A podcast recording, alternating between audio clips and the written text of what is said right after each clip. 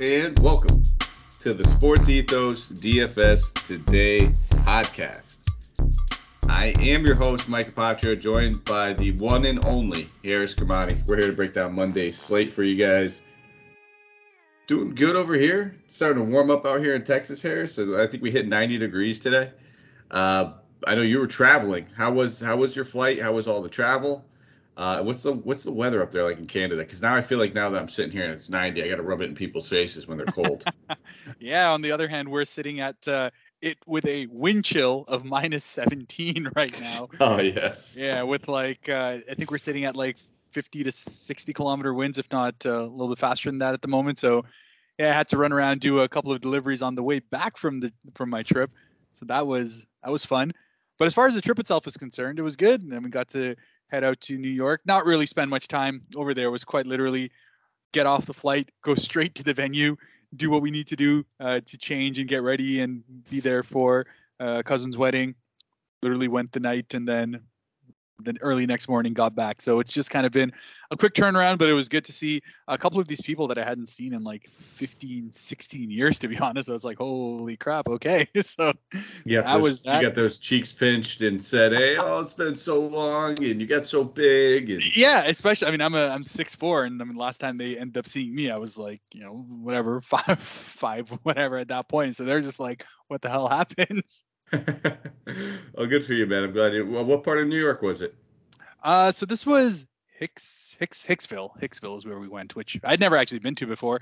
But uh, we got off LaGuardia, rented a car, and it was about a 30 minute drive to get to where it was. So yeah, right. new spot there. And I'm just reminded again that the roads in Canada are just so much better than anywhere else in the oh, US. Oh man, yeah. Well, listen, I I've I've drove in New York. It's uh unless you're like upstate New York, it's it's brutal uh, especially once you start to get to like you know Manhattan and and the actual city.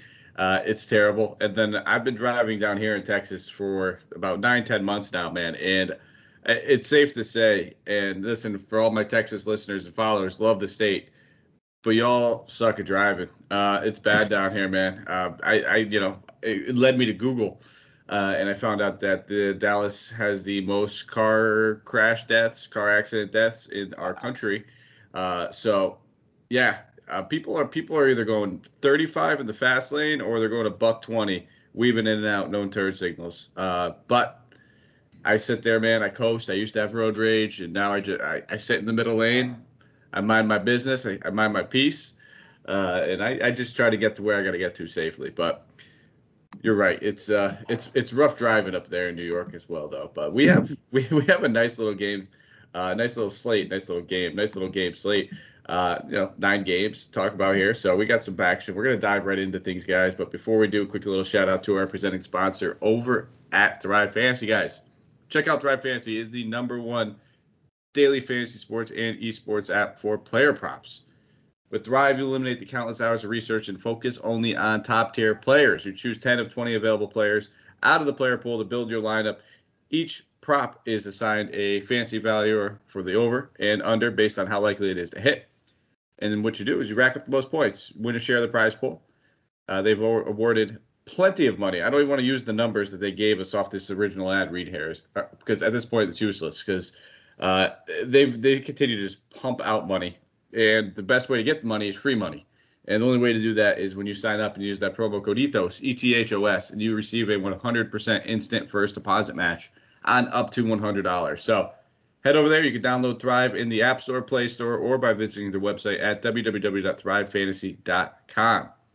Here's first game of the night. We have the Denver Nuggets traveling to Charlotte, taking on the Hornets. Hornets on the second half of a back-to-back. And then for the Nuggets, Campazzo is questionable. JaMychal Green is questionable. Jamal Murray has been ruled out along with Michael Porter Jr. and Zeke Nnaji. I believe we saw LaMelo Ball injure himself in this one. I don't know if he returned. Maybe you'll have an update that I don't. Um, I didn't quite check out if he has returned or not. I've been sitting here actually. Uh, I just watched the new Halo show. Shout out. We'll watch it if you haven't. Uh, so that's what I've been doing my last hour. So I stopped watching basketball. Uh, and then immediately I was like, listen, I got to take advantage of it. Girlfriend's in the other room uh, watching some show that I, I probably would never watch my own, whether it's like 90 Day Fiance. She, she loves all those shows, man. So I took advantage. I threw Halo on the screen real quick. Did you happen to see whether or not he came back? Do you have any information on that? I didn't on my end as well. I was watching that uh, Charlotte Brooklyn game all the way through. So yeah. all right. Well, we got to keep an eye on that. Yep. Uh, that's obviously going to be a big impact on this one. But we'll start off here at the Nuggets. I will pass it over to you. Actually, first, 231 and a half game total. Nuggets favored by three and a half points. Yep. As far as the Denver side is concerned, I mean, first and foremost, this is likely going to be one of the top matchups on the slate. Uh, looking at the uh, looking at the totals, just kind of eyeballing it, looks like it's the second highest one of the night, and really it comes back to the Nikola Jokic side of things. Like he had an absolutely monster game the first time around that he went up against Charlotte, dropped 65 DK points on that one. We know that the Hornets are coming in on a back-to-back, and they themselves are going to be you know, now that they've gotten themselves up into that situation where I believe they've taken over eight seed now. Yes, they did actually. Yeah, they took over eight seed after beating Brooklyn tonight. So they're desperately trying to avoid that uh, that sudden death play-in scenario. So this is going to be really cool to be able to watch. But I expect Jokic to be an absolute monster in this matchup here. We've seen how Charlotte, as great as they are on the offensive end, they just really struggle to be able to contain anyone inside the paint. Even today, we saw them against Brooklyn really it was the late game uh, defense on the perimeter that helped them out. But I mean, you had them being able to have Andre Drummond go off for 20 and 17 on the inside and just complete and utter this freedom in the paint where Jokic is going to absolutely kill them too. I've kind of avoided the rest of the um, the Nuggets. That being said, Will Barton is finally getting himself back on track. He's had two great games now in that price tag of that 5,000 range. I'm sure there's going to be others that's uh, maybe you may be looking at for a little bit more kind of upside. But much like uh, Will Barton has those kind of games where he can just go off for his price tag, I do like this one to be one of those. I do expect myself to have a little bit more exposure in this matchup in comparison to some of these other ones where I will be uh, likely striking them off the record, which is kind of what happens in a nine game uh, nine game slate. But beyond Jokic and maybe a little bit of Barton, if you're feeling frisky, Bones Hyland is always in play, especially if this game gets in any way out of hand. Though I expect it to be a tight one all the way through. Well said. I will only be targeting. I don't think I've played anybody from Denver outside of Jokic in better half of a month and a half at this point. Uh, on the Charlotte side, I did do my research while you were talking. LaMelo did return to the game. Oh yes. Uh, so there's that. Uh, was obviously if he sat out or if he was forced to miss, keep your eye on it. Uh, I did not even see what the injury was. I'm gonna guess ankle. That's what it is. 90% of the time, a guy goes to a locker room uh, and returns. It's usually the ankle, but usually they keep their shoe taped up. They keep their shoe on. They're in, and then what happens is sometimes after the game, uh, you take the tape off, you take the shoe off, ankle swells. So keep your eye on that. If that's again totally speculation here, uh, I did not see it. I do not know what happened hopefully by tomorrow, uh, you guys might be listening. You might know more than me. Um, but if he happens to sit, I think that's a big, big boom for Terry Rozier. I think Kelly Oubre at 3,600 would become a great play if LaMelo's forced to sit simply because uh, without Gordon Hayward and if LaMelo sits, they'll slide Rozier over. We'll probably see either Cody Martin or it would be Kelly Oubre draw the start. Uh, either way, either one would be a fantastic play at sub 3.6. So those are the two guys that I wanted to talk about based on LaMelo news. Outside of that, though, uh, as great of a matchup as this is for, I mean, it's more of a great matchup for the Denver side of things. It's, I mean, Denver's defense isn't the the stoutest, uh, but I don't. I think everybody else is priced appropriately at this point. You know, Lamelo can always crush that upside if he does play 8,900. I wouldn't fault you. But we have so many guys and good matchups on this slate where I don't think I'll be going to too much of anything over here. So for the most part, outside of Lamelo sits, I think I'm taking the pass.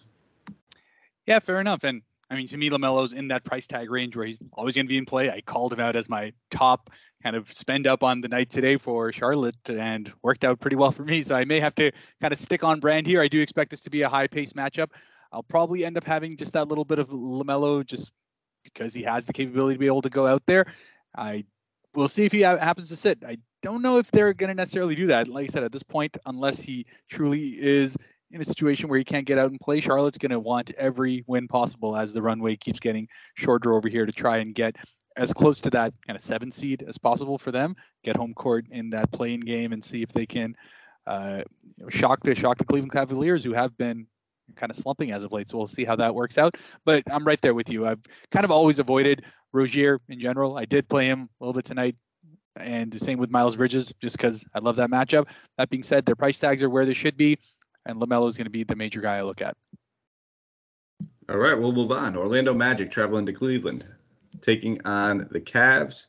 Uh, we saw Wendell Carter Jr. sit out that last game, but he is good to go in this one. But keep your eye on it. They said I think they said the same thing for the past two games now.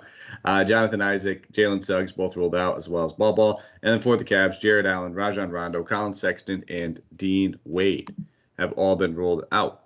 This game's coming in at 214 and a half game total, so one of the lower game totals with also a 10 and a half point spread. So that pretty much says all I, I need to hear. Uh, but I'll pass it over to you. I'll get your thoughts on Orlando, but keep it short and sweet, man. I'm not really looking at much of anything in this game. yeah, no, as you said, there's a in a nine game slate, it's nice to be able to strike some off the record here and plain and simple Orlando at these price tags. I mean, other than Mo Bamba, who's had a couple of good games coming in, you know he has the capability to be able to go off. Cleveland has been, you know, other than Mobley themselves, they've had a little bit of trouble on the rest of their front court being able to being able to defend. Either Markkanen or Kevin Love will be put out there, and they're likely to have that little bit of trouble with Mo Bamba. But again, there's just so many other options that we're going to get into that I'm I'm happy to just not worry about anyone from Orlando and take it on the chin. Yep, and I feel the same way about Cleveland. I know, I mean, normally these are guys I love to target, but with like you said, nine games, other guys around the same price tag, if not cheaper, and more competitive, higher paced matchups, the whole nine.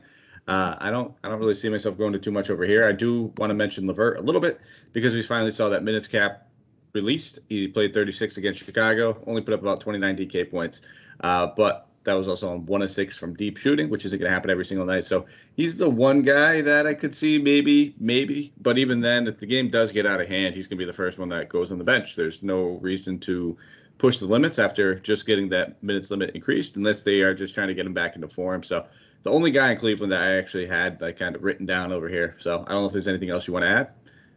You take it. No, I'm good. I'm good with Cleveland. Like I said, I expect this to be a match that Cleveland's really trying to get themselves back on track over here, and that's going to be, in my opinion, a blowout. Let's see what actually ends up happening. All right, we'll move on. Next game: Atlanta Hawks traveling to Indiana to take on the Pacers.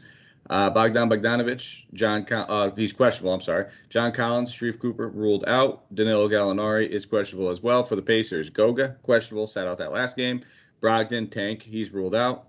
Uh, Chris Duarte, Isaiah Jackson, TJ McConnell, Ricky Rubio, Miles Turner, TJ Warren all ruled out. And then Duane Washington Jr. is questionable. 234 and a half game total. Hawks favored by seven and a half points. Lead us off here with Atlanta. Yeah, man. There's really one guy to be able to lead you off with Atlanta on here, which is Trae Young, and he has had his absolute way as far as this matchup is concerned. Three games already in this season, averaging 60.8 DK points, shooting 58% from the field, 55 from three. Just goes to tell you how badly he has owned the Indiana Pacers. Again, the worry here comes down to what you're thinking about from a game script perspective against Atlanta. Hasn't been the greatest in terms of the uh, away team being able to go ahead and come out and blow a team out, but they did. Uh, you know, they did do really well in that last game against the Golden State Warriors. They've had a couple of days off over here, so I expect Trae to come out all guns firing. Even if he plays, you know, 32 to 33 minutes, that's probably a pretty good spot for his uh, for his salary to be able to get blown up, given the fact that Indiana just is not able to stay with him. But again, it's just one of those things where I'm always wary of paying that kind of price tag for a matchup in which there's a chance that it could potentially blow up. That being said, 235 game total means someone's going to have to absolutely go.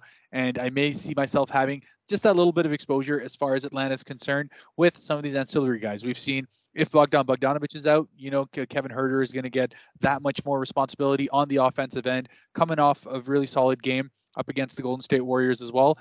And you know, he has that kind of upside to be able to get you that mid 30s. Gallinari, also questionable. If that ends up happening, as I said, it just kind of pushes that Kevin Huerter a little bit more. I may even start thinking a little bit about uh, either a, a Delon Wright or or a DeAndre Hunter, depending on how things end up working out in terms of who's actually sitting out. Just because I do expect there to be at least a couple of really fantasy friendly nights over here, lines over here. Yep, I'm right there with you. I think for the most part, uh, keep your eye on the Bogdanovich news. If he sits uh, and Gallinari sits, I think if both those guys happen to sit, it would probably end up being uh, TLC, Timothy Cabarrot, who draws the start. He's near mid salary, but uh, you know, not to not to spoil or, or foreshadow too much. There's a lot of value on this slate based off the news that we have the night before, let alone what's going to break in the middle of the day. So I don't think we need to go too crazy with the dumpster dive options that you know, might have a little bit more risk or you're worried about game scripts or whatever it might be. But I think absolutely Trae Young in an absolutely smash spot here. Uh, other guy we wanted to talk about would have been TLC. Uh, on the other side of the ball, depending on how you're game scripting it, Tyrese Halliburton, 9,200. He's expensive. There's no doubt about it, but he's also uh, $600 cheaper than he was in that last game. So we're getting a, a discount compared to how he was in Toronto, where he only took seven shot attempts and the shot attempts have been down over the past five games. He has had four games with under nine shot attempts, so nine or less. Uh, I, it worries me because I know if this guy comes out here and wants to take 10 to 15 shot attempts, he can absolutely crush this matchup. Uh, we I always talk about targeting point guards against Atlanta. It's something I absolutely love to do. But it does worry me ever so slightly that he's just kind of playing a passive point guard role at this point, just trying to get through the season um, letting these other guys take their turns. We're seeing Justin Anderson come onto the scene. He's been getting buckets lately. Even Lance Stephenson, when he gets run, he's not shy. I mean, past two games, Lance Stephenson's taken at least 11 shots in both those and hasn't even played more than 23 minutes. So there's a lot to like over here based on the matchup. I think Halliburton still, it's a point guard versus Atlanta. I'm going to have interest. And then I want to keep an eye on Goga because if Goga happens to sit, I think Jalen Smith absolutely comes into play at 5,900. Just knowing that there's no Jackson, uh, he should get fair run, have the majority of the center minutes at that point. And then I think Terry Taylor makes a great option, regardless if you want to go on that 4,200 contrarian route, just simply because he should still play his mid 20s minutes to high 20s minutes no matter what. And if the game gets out of hand, he's certainly going to play even more than that. So that's all I really wanted to talk about over here was going to be Jalen Smith, Halliburton, and Terry Taylor. Yeah, fair enough. And really, what we've been seeing with Indiana, like I said, apart from trying to get to the end of the season, is just trying to get healthy bodies out there. Justin Anderson has been a guy I've been playing for the last two nights. I do think 4,700 is probably about the highest I'd be willing to pay for him. So I may still get uh, a little bit of exposure to him, depending on what we see as far as the uh, confirmed uh, outs are for the Indiana Pacers. As you said, Halliburton, 9200 just a bit too much for uh, what I'd be looking for. I'd on I'd rather play Lamelo at 8900 if I'm looking at the uh, Halliburton side of things. So we'll see how that ends up playing out. But by and large, I've avoided the Pacers outside of some of the uh, the value options at the bottom there, which I've been getting with Justin Anderson. Can't fault you, man. Although I would take that friendly bet. I, I do think I like Halliburton a little more than Lamelo personally. But you're splitting hairs. You're talking about two young point guards who you know, both can hit 50. They both can hit 40. Feels like they're both in like a, a 38 to 40 point floor in this, and they both have that 50 to 60 point upside. But we don't even need to go there. We have so many other guards on the slate. We didn't even get to some of the best ones. Uh, next game, Sacramento traveling to Miami, a game that may very well get crossed off again for us, man. It's coming in at a 220 and a half game total. Miami favored by 13 and a half points uh, one of the larger spreads of the night, and simply because Sacramento. Hopefully, there's not too many Sacktown fans listening right here, but they stink. Uh, they're dealing with their injuries. They're missing their top guys. They're struggling to stay into games. But Tyler Herro, Caleb Martin are both questionable, along with PJ Tucker and Gabe Vincent. Uh, and then we got to look at the Kings. It's Terrence Davis, uh, De'Aaron Fox, Richaun Holmes, Domantas Sabonis all ruled out. I will pass it over to you some of these Sacramento guys are starting to get a little price bump. I mean, Davion up to 74. Is that is that something you can stomach in this matchup? Yeah, and that's pretty much where I'd been looking at. Honestly, I would hoped he had kind of stayed in that 6,000 price range where he would have been excellent for the amount of minutes he's pretty much going to play for the remainder of the season. But for him to get bumped up 1,400, he's probably at his fair price tag now. I would say, given how everything else will kind of play out, he'll probably end up somewhere in that 35 to 38 DK points range, which is absolutely solid. But Miami, as we know, is an incredibly pesky defensive squad. If he uh, if he gets going, if all these people are out, you know they're going to end up shoving either uh, Jimmy Butler on him. If they're going to go ahead and shove Kyle Lowry, they'll they'll do what they can to be able to go ahead and slow him down. And there's just not too many outlets for Davion Mitchell to be able to get away. So again, it's one of those. Cross him out. There's you know decent uh, decent upside if Mitchell can get himself going, but I just never like taking that bet in general against Miami. Yeah, I'm kind of right there with you. I mean, Miami's probably one of the teams I target the least, just because not only their defense is like you know stout, they got very good defenders, pretty much all around with Lowry, Butler, Bam, PJ Tucker, uh, you name it. They just slow the game down so much. Where we see some of the lower totals most nights, and this one having a 13 and a half point spread, it just you know, it's contrarian. If you're playing somebody, it's contrarian. If you're playing Mitchell, you're probably running it back with a Bam or a Butler or a Lowry playing a big piece on the other side, hoping that we get all four quarters. Um, but other than that, yeah, I'm not. I wasn't really. DiVincenzo's been somebody I've been kind of keeping my eye on, but I think we have better value available that we'll get to in a little while. Uh, on the Miami side of the ball, Same thing I just said. it's contrarian, I think, these guys, because it's a fantastic matchup. They should all absolutely smash. It's just, do you actually think this game stays close enough where we're going to get, you know, 35 minutes out of Butler? I mean, all these guys have kind of been nursing injuries throughout the season, picking their days for rest spots. It wouldn't shock me if we see a couple guys end up sitting out of this one. We had four guys questionable coming in. Uh, none of them are the true, you know, leaders of this team outside of maybe Herro. He's a, he's a big player.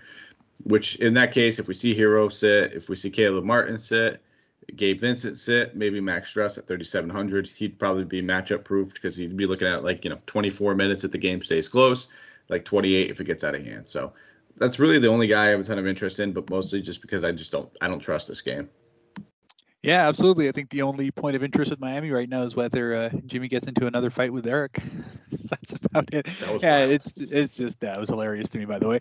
All the way through, and you see Kyle Lowry trying to call the timeout. It's like, yeah, let's give us a couple more minutes over here. But as you said, it's just a great spot in terms of their price tags are concerned. But there's just better games to be able to target. Nine game slate. Just go ahead and scratch this one out. As far as I'm concerned, this is a six to seven game slate where I'm looking into the main guys, and this is one of those odd ones out.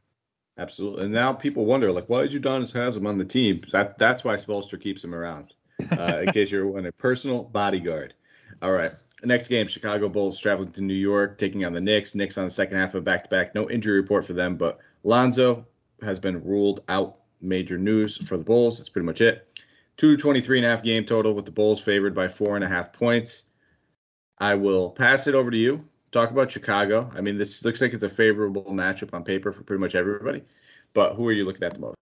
Yeah, and well, coming into the Garden, you, you always know that the Stars are going to take whatever opportunity they can get to get themselves going. DeMar loves playing at the Garden. He's had a number of his career highlights over there. I do like these price tags in general now that they've gotten below that uh, 9,000 range. I know in general, I've always liked targeting LaVine more so than DeMar DeRozan, but if they're going to be at the exact same price pretty much at this point, I probably am a little bit more interested in DeMar, just given, as I said, his history in New York. In general, he's had good games against them also this year, 45 DK points on average.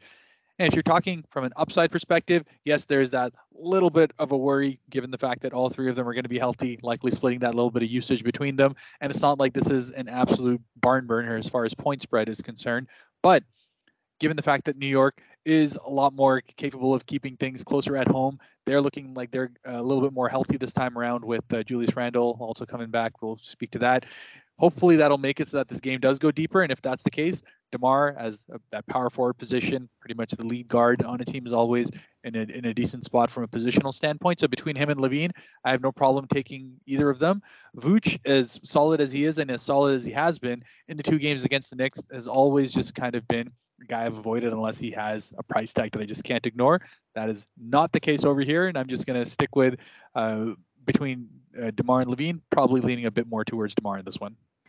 Yeah, I'm with you. I like DeMar. He's probably my favorite player over here, and I think I prefer Vooch uh, a little bit over uh, LaVine, but it's splitting hairs, and I don't think either one of those guys, if I'm playing anyone on the Bulls, it's going to be DeMar DeRozan when it's all said and done. Uh, on the Knicks side of the ball, I'm not playing Randle at 94. I just, unless I need it, if it comes down to game script or however you're ruling it, um, maybe position eligibility helps you, but we'll have we'll have plenty of power forwards that we'll talk about in the second half of this slate. Uh, I just haven't been playing many of these guys. I think RJ Barrett's price tag a little inflated from some big games that we saw with Julius Randle being out. Alec Burks has been better half of mediocre all season long, where you know we get those 30 point games here and there. Don't get me wrong, like DK point games that is. But at 5900 on a nine game slate with as many injuries that there will be, you're going to need more than 30. It's going to be very high scores on tonight's slate. I think that ends up taking down GPPs. So I'm, I'm kind of trying to just you know work my way through the weeds. And yes, I think it could be a solid play if you land on him. It's not the worst thing that could happen. But when it's all said and done, you're going to need a high score. You got to think about what the potential upside is, but it's all said and done. So I don't think I'll end up landing on him too too much. If anything, uh, it, it might just be GPP pivots with guys like maybe Evan Fournier, just because no one ever owns them. I don't love it. I don't love the price tag. I don't think I'll end up even landing there. But if there's one guy that I guess I should talk about, maybe I don't even think I should. Uh, that would be it. Yeah, fair enough. And much in the same vein, Immanuel Quickley's kind of been that guy for me as well. It's just one of those if I'm looking for that GP pivot, someone who can potentially drop somewhere in the mid 30s when his price tag is uh, kind of consistently in that low 5000s it's an okay play. I don't, again, don't absolutely love it, but I don't think it's a bad spot to be able to take him. I do think he is likely going to end up with like 5.5 to somewhere close to 6x, just given the fact that he's getting uh, the amount of shots he is off the bench. Again, I've, I've spoken about this lots of times in the past. I never trust Thibodeau with his rotations, but at this point, he's pretty much kind of forced to throw out what he is, and we're seeing uh, Quickley get more consistently up in the high 20s to low 30s as far as minutes are concerned, which is usually enough for a guy who's going to just have a green light to shoot what he can because the rest of this Knicks offense is god awful. All right, yeah, pretty much their defense, offense, team, coaching, uh, point guard play, everything's been god awful on their part this season. We'll move on. Boston Celtics traveling to Toronto, taking on the Raptors. We have the Celtics on the second half of a back to back, but we already got the news that Robert Williams and Al Horford will be ruled out of this one. So here comes our value. We're getting some of it here. Uh, and then we got to keep an eye on Tatum and Brown. Both those guys were game time decisions coming into the game. Expect them to play, but just keep your eye on the news. You never know. And then for the Raptors, it's Gary Trent Jr. questionable. Malachi Flynn ruled out for a game total. Uh, this is probably the one that we we do have it. 219 and a half. Raptors favored by one and a half points in this one. So uh, maybe that's all we need to know. Maybe maybe somebody else is sitting, or do you think the front court guys swing that line enough? Yeah, well, first and foremost, regardless of how who's playing for Boston, it's always a tight game with the Raptors. Is how it's set. It'll be interesting to know if we can uh, get back to the to the arena as normal. I don't know if you followed that last Raptors game that was like a speaker fire ended up happening, and my friend was there and is like, "Yeah, we just all got evacuated, and they had to finish the game without any fans," which, of course, is good that they were able to do that because they were smacking Indiana by like 30 points at that time. But as always, this is the matchup that uh, Toronto always looked forward to as far as its division is concerned. And I expect it to be tight.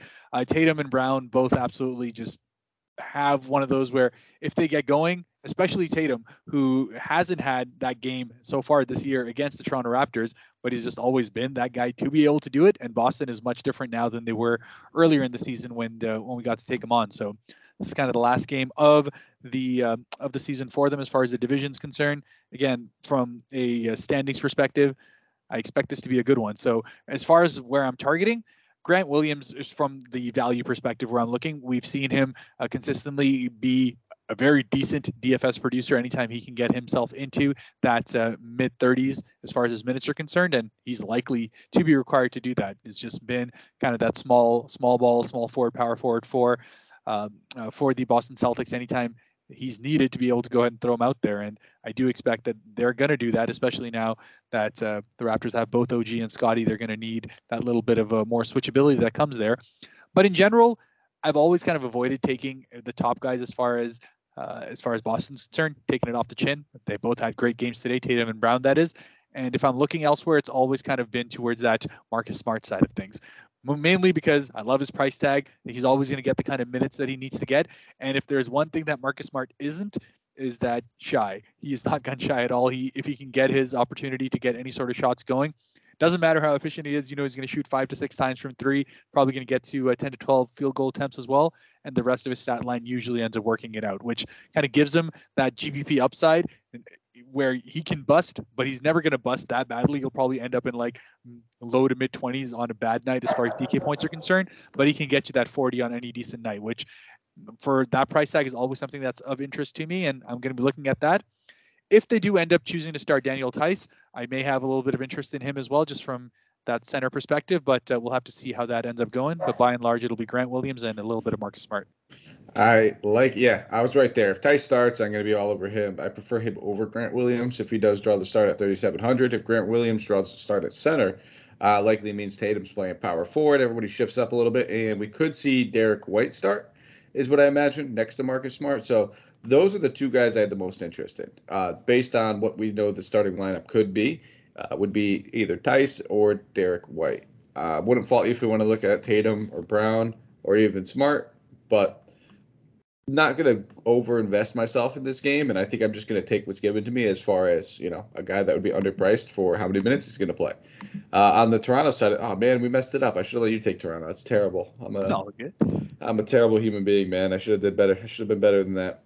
Uh, well, we got to keep an eye on VanVleet over here for Toronto. I think you know, regardless of him being on the injury report or not being on the injury report, we saw it during that speaker fire game we just talked about. He ended up not even returning. So they're just really not pushing it with him. Uh, wouldn't shock me if at any point in time we see him get scratched like two, three hours before the game. They wouldn't do it last minute. If anything, they would do it a couple hours. Give us a heads up. But as we know of right now, he should be able to play. Gary Trent Jr. is the main guy that we're keeping an eye on. And anytime we see Gary Trent Jr. Uh, is ruled out, I'm going to go back to the well with Chris Boucher. Uh, it's just bottom line. He ends up playing. He's played 30 minutes the last four games. Uh, he is the biggest benefactor of him being uh, sitting out. It's just everybody shifts down a spot. We see Siakam play more four, opens up the spot, regardless of whether or not Precious ends up starting or if coming off the bench. I'm still going to have more interest in Boucher on night to night basis. They're very similar in price tags. He's the main guy I'm looking at here, uh, but I wouldn't mind taking a look at Siakam just simply because if Tatum's playing the four, or even if Grant Williams is playing the four, it's a much easier matchup than going against Horford and Robert Williams front court. Uh, he should have a little bit more room to work here. See that Pascal Siakam spin move uh, probably about 12 times tonight is what I imagine. So those were the two guys that kind of stood out for me. But you know, I'm sure you're you're going to add plenty plenty of worth noting here, uh, and I'll pass it over to you to talk about some other guys. Yeah, I was going to go the other way where I specifically don't take Pascal Siakam anytime he goes up against Boston. It's just one of those where he's in his head. Like we used to talk about how Embiid, we had uh, Embiid's number, just given how we used to end up defending him on like the top of the key and forcing him into spots that he's not comfortable with. Boston is great at doing that with Pascal Siakam. He's always just four to five feet out further than he likes to be. Marcus Smart especially goes up in the post against him, and we already know how pesky he is there. He's very Kyle Lowry like in that sense, but also able to uh, get his arms into uh, positions that just Siakam just doesn't like. He's just never had great matchups up against Boston, and it's just I'm, I'm never one to bet on taking that. So on a personal note, I'm going to be avoiding him. I do uh, I do like the call on uh, on Chris Boucher as well as uh, Precious Achiuwa. I think both of those guys have been just very very solid for exactly their price tags. Uh, Boucher just gives you that little bit more upside, while Achiuwa's floor is just a bit more secure.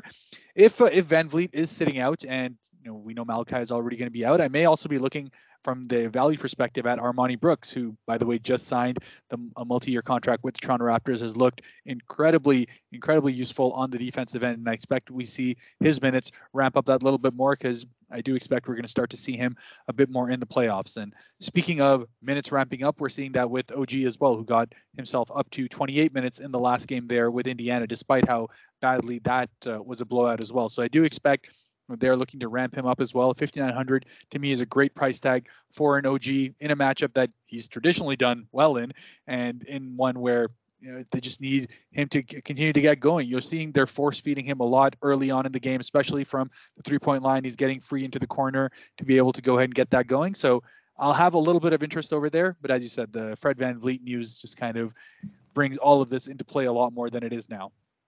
Yep. All right. Three games left, my friend. San Antonio Spurs traveling to Houston, taking on the Rockets, which is going to pose a question that I will have lined up for you in just a moment. But first, the injury report Rockets are good to go for the Spurs. Doug McDermott is ruled out along with Romeo Langford. Devin Vassell is probable. Lonnie Walker is questionable. Uh, right now, for a game total, we're looking at 237 and a half, one of the higher ones of the slate. Spurs favored by six and a half points. Now, I pose the question to you. DeJounte Murray coming in here with an elevated price tag at 11K. We we don't need to sit here and touch on it too much because we know it's a fantastic matchup. Him or Trae Young. $200 separates them. Where are you going?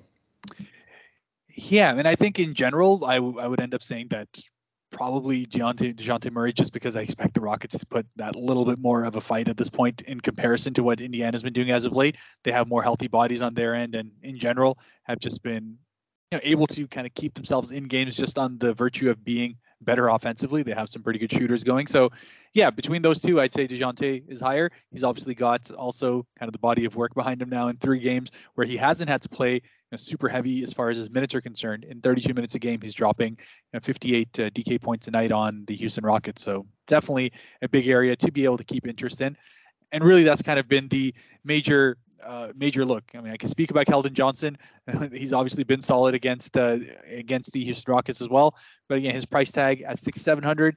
Believe there's better options to be able to look at uh, from that uh, from that forward perspective. Maybe you know don't go with the full on stud. Spend a little bit more. Get DeMar DeRozan in for that kind of eight thousand price tag and get a little bit more exposure in that end. But by and large, I've just kind of avoided the rest of the Spurs. That being said, we've seen Josh Richardson get his minutes uh, continue to kind of bump up, and he's seen himself get a little bit of a price bump as a result of it. But if we're talking about solidity, he looks to be in that uh, 27 to 28 minute range pretty consistently now. Looks a little bit more engaged on the offensive end. Has had you know two games of 30 plus in that time, and his floor is also sitting at that uh, mid 20s as well. So very solid pick to be able to go and look into it. Like I said, by and large, it starts and ends with Dejounte Murray and whether you want to take him on a Houston Rockets matchup. Yep, you took the words out of my mouth. Uh, those were the only two guys I really had any interest in was him and Richardson, and I do like him in this matchup. I prefer him over Trae. Uh, like you said, it just feels a little safer uh, when when it's all said and done. That, and that's the only reason. I mean, listen, bottom line, I, I prefer Jokic over both of them, but it's going to come down to position eligibility for you. If you want to save at center, uh, you can definitely spend up at guard. Uh, maybe when it's all said and done with these next two games, we have enough value for both of them if you want to try to go complete stars and scrubs. But then you're pretty much avoiding everybody in that mid tier that we've talked about if you go that route. But on the Houston side of things, uh, not too crazy interested in everybody. I think everybody's kind of priced appropriately over here. I, I, think Christian Wood kind of piques my interest a little bit at 82, but I don't think I'll end up going there when it's all said and done. Uh, you know, I'd, I'd rather start my builds with, like I said, a Jokic and maybe get Tyson at the other utility spot to use both those center spots up. Uh, I don't think I'll end up landing on him. I think he'll be a little contrarian for that reason. Mm, you know, piques my interest. Uh, I do prefer, you know, I think on most nights at this point in time, I'm probably going more Kevin Porter Jr. over Jalen Green, but I wouldn't fault you if you feel like you're on the other side of that coin. But those are the only two guys I ever look at most most nights is Jalen Green and Kevin Porter Jr. Uh, pretty much all set. Looking at anywhere else here, so I will pass it over to you to talk about the Rockets before we move on to the next game. Fair enough, and you know you spoke about it already. I am definitely more on the Jalen Green train than I am on the Kevin Porter one. Just in general, I feel like he has more consistency to his game and more offensive versatility to his game as well. But beyond that, I have uh, been playing a decent amount of Sengun as of late, and clearly his minutes are also finally at a point where I can feel pretty confident that he's going to be playing mid 20s most nights, which is good enough for him to be able to be his kind of point per minute monster he has been, coming off a great game against Portland, uh, 42 in that one as well. And you know, really, it's just all comes down to whether he can play a decent amount of minutes. And he's played 26 minutes in the two games that he's played against the Spurs. I expect uh, with the Spurs having a little bit more uh, length on the front court there, they will end up playing him that little bit more versus a uh, Tate who's kind of been on and off as far as his minutes are concerned as well. So at 5,900, power forward eligibility as well on top of his center. Uh, Sengun is in play for me alongside Jalen Green.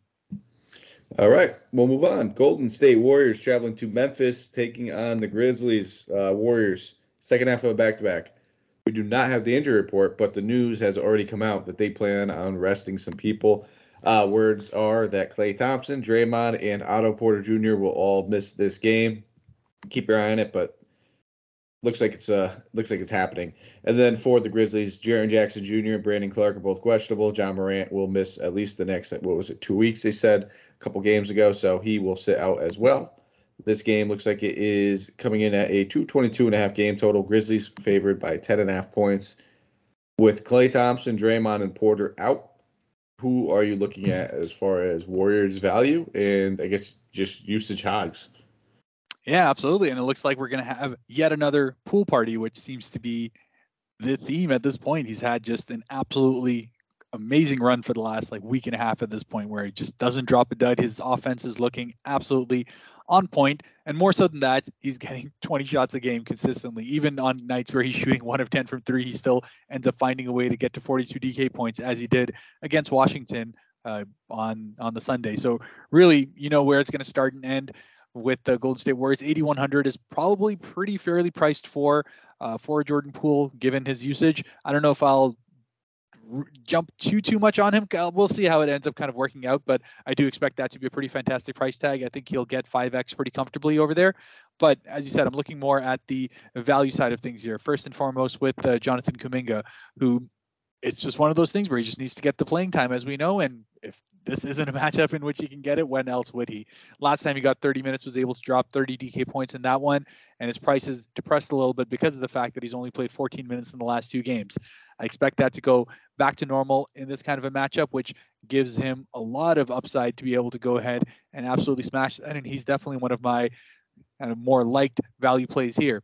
The other one is uh, Gary Payton, who just always always needed on the defensive end. Anytime he can also get into that 30 minutes range, he's always just been a smash for 5x, if not 6x here. And at 4100, just an excellent spot for him to be able to go ahead and just be hounding uh, Tyus Jones all night and probably end up with a couple of steals alongside the rest of his uh, the rest of his lineup, just kind of uh, rounding out to be something that I end up liking. Yep, well said. I think obviously the pool party is always in play. 8100, the price tag doesn't really scare me off there. It is a tough matchup. Memphis's defense has been pretty much elite all season, regardless of who's actually on the court. Um, I do have interest in him. I think Wiggins too at 6800, just knowing that these two guys will most likely lead this team in shot attempts. Kuminga's in play, absolutely. Um, it wouldn't shock me if we see Moses Moody draw the start in place of Klay Thompson, just because they might want to keep Gary Payton as that backup ball handler to kind of sub in when the situation's right. Keep your eye on that, though. I think both those guys would absolutely get a big bump. We'd probably be looking at, I mean, they're both pretty much in the rotation and playing anywhere between 15 and 20 on a regular night, let alone with three starters out. Uh, you were probably looking at one of them's going to play 35 minutes, the other one will probably play 28. And at their price tags, they're both absolutely in play. And then Looney should draw the start. We saw Draymond start at center tonight. Uh, Looney should get his starting center role back into play. And the 4,300, it's okay. I still prefer Theis over him if Theis draws the start. But there's a lot of value. There's a lot of options you can go here. I think, you know, even on the other side of the ball, based on what we already know and what could happen as far as, let's say, Jaren Jackson sits, and if we see how Brandon Clarke has to sit, there's going to be a lot of good plays in this game that we're going to be probably loading up on it. So I can see myself having three to four players in this game alone, which is part of the reason why I said I'm, I'm fading so many other games. Uh, that I, I, do see myself having interest on, on pretty much both sides of the ball. So we'll slide over to Memphis here. Tyus Jones, 5,800. He's been pretty much talking the town for DFS players, as we know. Uh, no Ja Morant. You can play Tyus. I, I, get it. Gary Payton might be able to just stifle him a little bit, but at 5,800, it's still he needs to get to like 64. I think is where you're going to start to really have to consider whether or not you want to play him. Uh, De'Anthony Melton, obviously another guy who's just been red hot. Uh, there's no other way to say it. The dude has just been knocking down three pointers at an elite clip over the past three games. We're talking about 17 threes in 28 attempts. Uh, so this dude's going to continue shooting 60% from deep. I'm going to have interest in him as well. Uh, so those two guys, and then keep your eye on obviously the Jaren Jackson news. If he sits and if Brandon Clarke sits, we're probably going to be looking at Kyle Anderson drawing the spot at power forward. And if you listen to this show, the only time I ever have interest in Kyle Anderson is if he is playing power forward. It's just that easy. Uh, he'd obviously get a big bump over there. I think he'd be a great value play at what is he now? Forty five hundred. Um, am I looking at it? where did I just saw him? No, I'm, I'm missing him. Yep, forty five hundred. Uh, all right, perfect. Yeah, uh, absolutely in play for me. I don't think I'll be playing Steven Adams in this matchup. Not a Steven Adams matchup, if you ask me. Uh, it'll be Tyus, it'll be Melton, it'll be Kyle Anderson if we see Jaren Jackson and, and Brandon Clarke sit. Uh, that's probably it. I always like to look at John Konchar, but I, I prefer one like it to be on a night where we see like Dillon Brooks or one of these wing sits. In that case, I, I usually have more interest in Konchar. Yeah, right there with you. Tyus Jones and Melton have just continuously been the guys that I've been playing for Memphis pretty much night and night out until they end up hitting into that 6,000 range, which we'll probably end up seeing somewhere in the middle of next week with Morant continuing to be out and these guys just being absolutely solid night in and night out. So continue to take advantage of that juice on their uh, on their price tags until it gets there, and just take it and move on. We'll move on to some more bad teams playing with a ton of value. Thunder. Darius Bazley is doubtful. Luguentz Dort, Derrick Favors, Josh Giddey, Shai, Ty Jerome, Mike Muscala, Kenrich all ruled out. And the only team with a longer injury report is the Blazers with Eric Bledsoe, Josh Hart, Joe Ingles, Damian Lillard, Nassir Little, Didi Louzada, Jusuf Nurk, Anthony Simons, Trendon Waters, Justice Winslow, all ruled out. Greg Brown, the third, uh, is questionable. Man, we're, we're running up. I don't even know if they'll be able to suit up at this point. Uh, 221 and a half. OKC favored by two and a half points. Not very often you'll see OKC favored in a game. If you needed more value in another game to kind of get a mini stack going, it's going to be this one. So that's kind of, again, I'll allude to it, why I was off so many guys in the earlier games and why I think there is an ample opportunity. If you wanted to go stars and scrubs, you could, because there's so many bodies out, man, all over the place. So I will pass it over to you. Talk about OKC, and I guess I don't even want to say who you're playing. How many are you playing? yeah, that's pretty much it. At this point, I may as well put on my uh, old OKC Harden jersey I've got kind of dusted off here and play for him because at this point, who knows if they even have the seven, eight players to be able to go ahead and throw out there. But really, as far as the value side of things are concerned, there's just so many great options. I've been playing a decent amount of Theo Maledon uh, as of late. Two great games. Obviously, he's coming out there, gotten those 30 plus minutes uh, as the shooting guard over there. Uh, pretty much kind of secondary ball handler behind a combination of uh, Pokusevski and Tre Mann, both of which are absolutely in play as well. I've kind of stayed away from the Isaiah Roby side of things just because I can never really trust him to get the kind of minutes that I would hopefully expect him to get on a consistent basis. You'd hope that he should be able to get to 30 given how everything else uh, ends up working out, but really we just never see that end up happening. And uh, he he got it against that Orlando matchup where he dropped 44 DK points as a result of that. But honestly, even in 25, he'll probably be in play to be able to get 5x pretty consistently. But as far as kind of big upside that I'm looking at. It's between uh, Theo Maledon and uh, and Pokusevski at 5900. I expect both of them to kind of have the vast majority of the shots. Tre Tre Mann on the other hand will also just keep shooting, but his lack of kind of ancillary stats on the other end is a, a little bit more of a concern given the fact that his price tag has taken a decent amount of bump. So really two um, two guys absolutely in play. Aaron Wiggins is another one that you can potentially look at as well from a you know kind of dumpster dive perspective, but again, less less of a uh, a sure thing as far as his usage is concerned. So kind of stick with Maledon and uh, go with the rest. Well said, my friend. Couldn't uh, couldn't have said any better. I was looking at Pokusevski, Tre Mann, Theo Maledon as well. And then, like you said, I think that we do see Wiggins draw the start. Pokusevski at the four, Roby at the five. We'll probably either see uh, it'll probably be Tre uh, playing the one or the two. I guess Maledon probably plays the who plays the one? Is it Tre or Maledon? Yeah, Tre ends up playing the one. Maledon yeah. plays the two, but it's always just it's honestly more of Maledon ha- handling it because Tre is just catch and shoot every time he he's, gets he's, a, he's a bucket getter. Yeah, and then we'll end up seeing Wiggins probably draw the start at the three. So, frankly, I think I'm right there with you. All four of those guys outside of Roby would be the guys I'm interested in the most. Uh, one, two, however you want to do it. Um, this is the one matchup where Again, should be fairly high scoring. We're looking at a game total at 221 and a half. I'm probably taking the over considering it's pretty much me and you playing defense. Um, yeah, I, I got to have interest all over the ball here. Uh, on the other side, you know, now we're going to probably have to keep an eye on this, especially because there's no Trendon Watford. Uh, there's no Justice Winslow.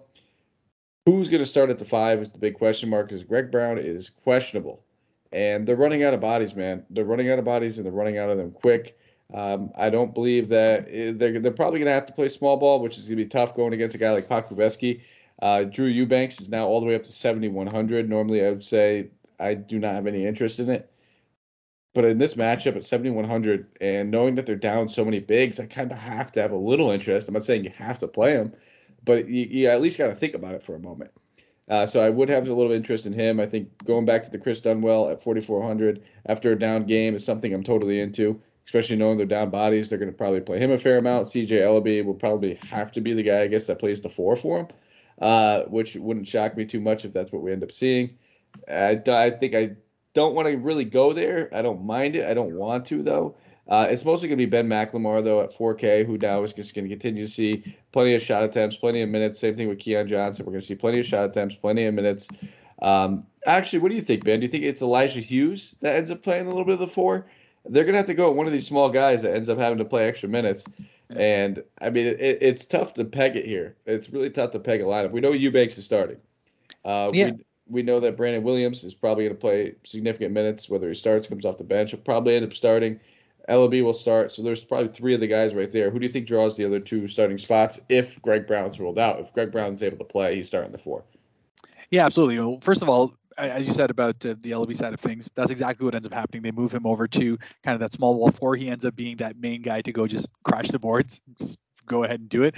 Uh, I do expect that we're going to get the uh, opportunity for Keon Johnson uh, to be able to be the one who ends up starting at like the combination of that's shooting guard slash small forward, and we see Elleby get moved over to that power forward to end up starting.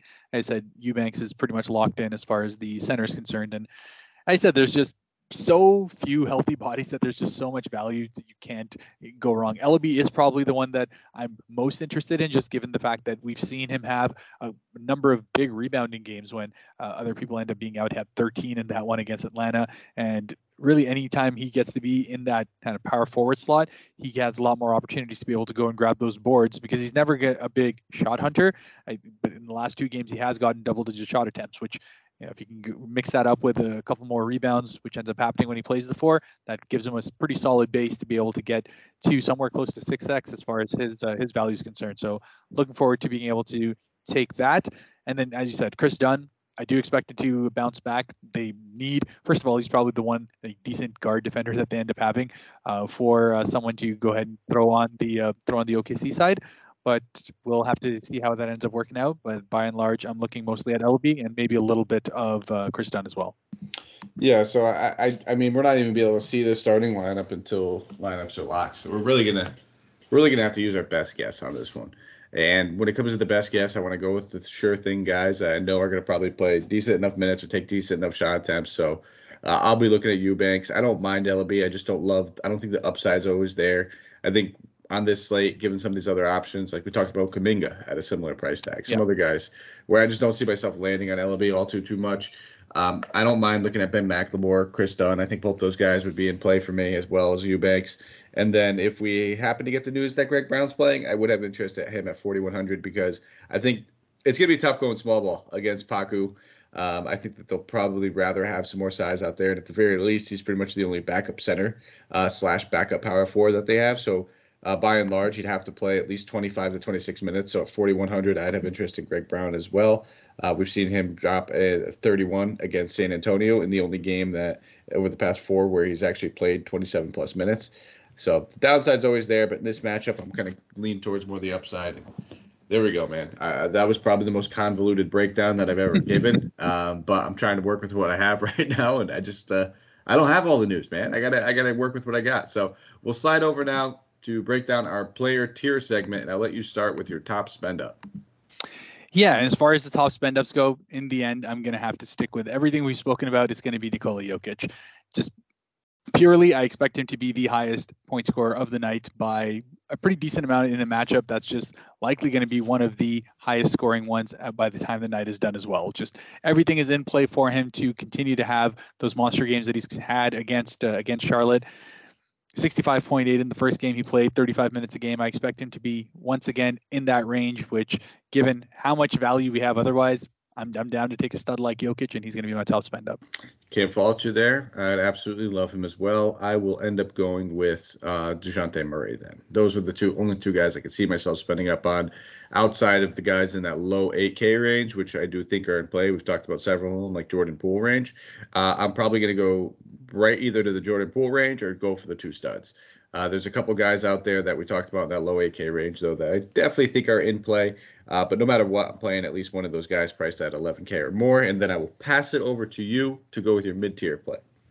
Yeah. And again, as far as the, the mid tier side is concerned, there's probably like more of those like low 8000s that I'm a little bit more interested in. But if I'm purely looking at kind of that mid price range, it just ends up being that uh, Memphis side of things, which I've just consistently found myself taking between either Tyus Jones or De'Anthony Melton. I found myself taking a little bit more at De'Anthony Melton, so I'm going to stick with that and say that he's going to be my uh, favorite mid tier pick. Just in general, an excellent matchup with the Golden State Warriors shorthanded on the other end. I still expect this to be a close game all the way through, even though the Memphis Grizzlies are listed at you know winning by 10.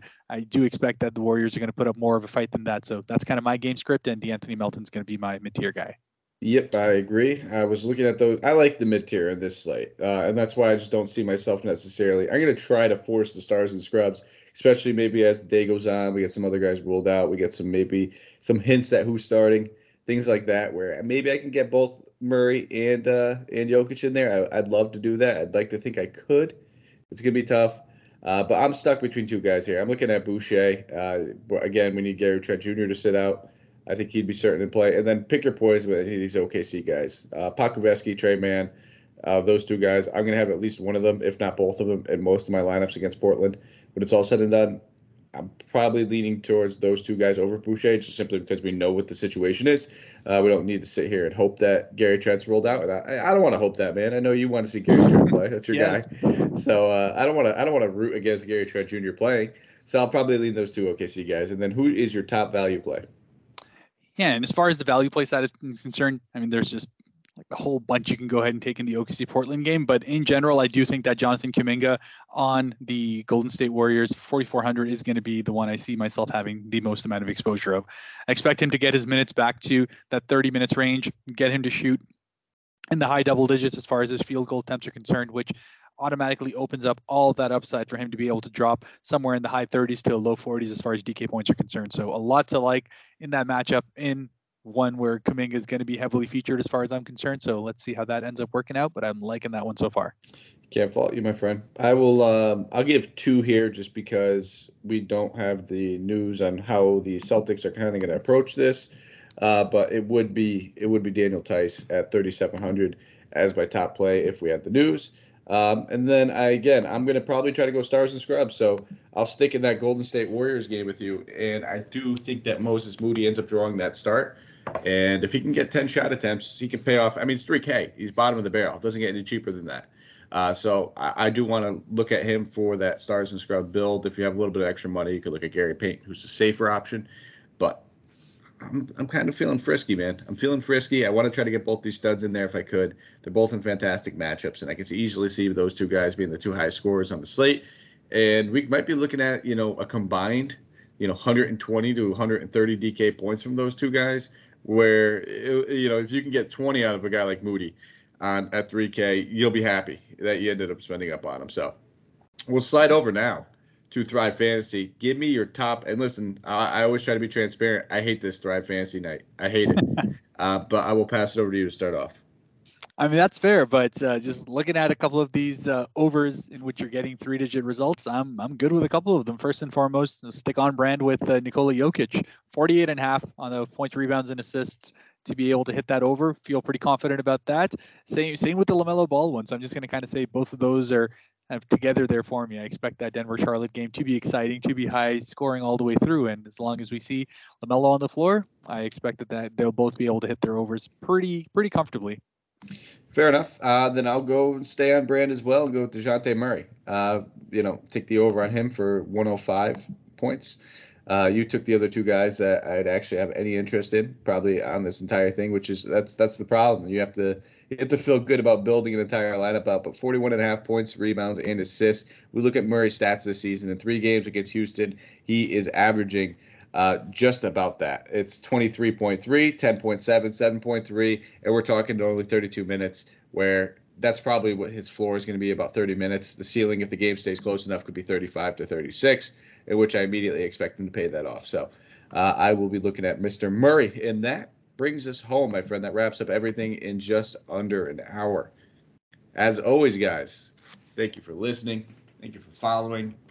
Thank you for reading, because obviously he might have read some of our articles coming out on a daily basis as well.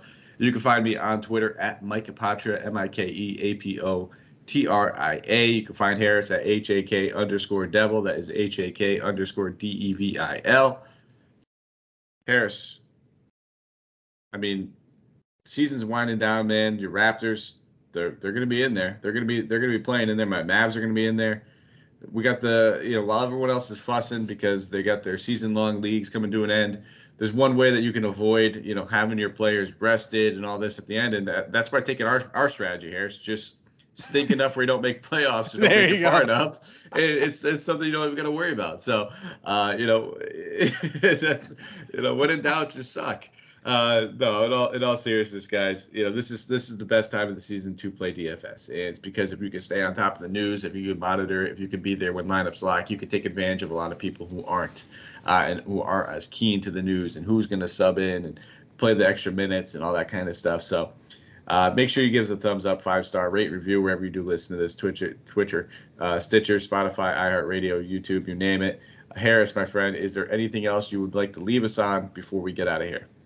Oh, I like that you pointed out the uh, not having to split my attention between season-long leagues and uh, and DFS. Although I'm still like the commissioner in like three other leagues, so I got to make sure people aren't messing around over there. But it's been good in that sense, and as you said, it's just winding down, getting ready for the playoffs. I expect these playoffs to be awesome, especially the first round. I don't think I've been as, as excited for a first round until since like the bubble playoffs, which I know other people have their own opinions of, but I thought especially that first round was some of the best basketball we've seen in the last like decade and a half. So I'm really expecting this to be really really fun. I'm hoping the Raptors can end up in that top six uh, top six seed situation because if that happens and they're ending up against like a Miami or a or a um, or a Milwaukee matchup, that is going to be fun to watch all the way through. Oh yeah, man, this is going to be one of the better uh, better playoff races because at this point there's no there's no real one clear cut favorite. I wouldn't even say there's a two like two clear cut favorites. I think there's four or five teams that have complete shot at winning this title. So I'm excited just to see how this all breaks down. I think we're going to see a lot of the even the playing games are going to be fantastic.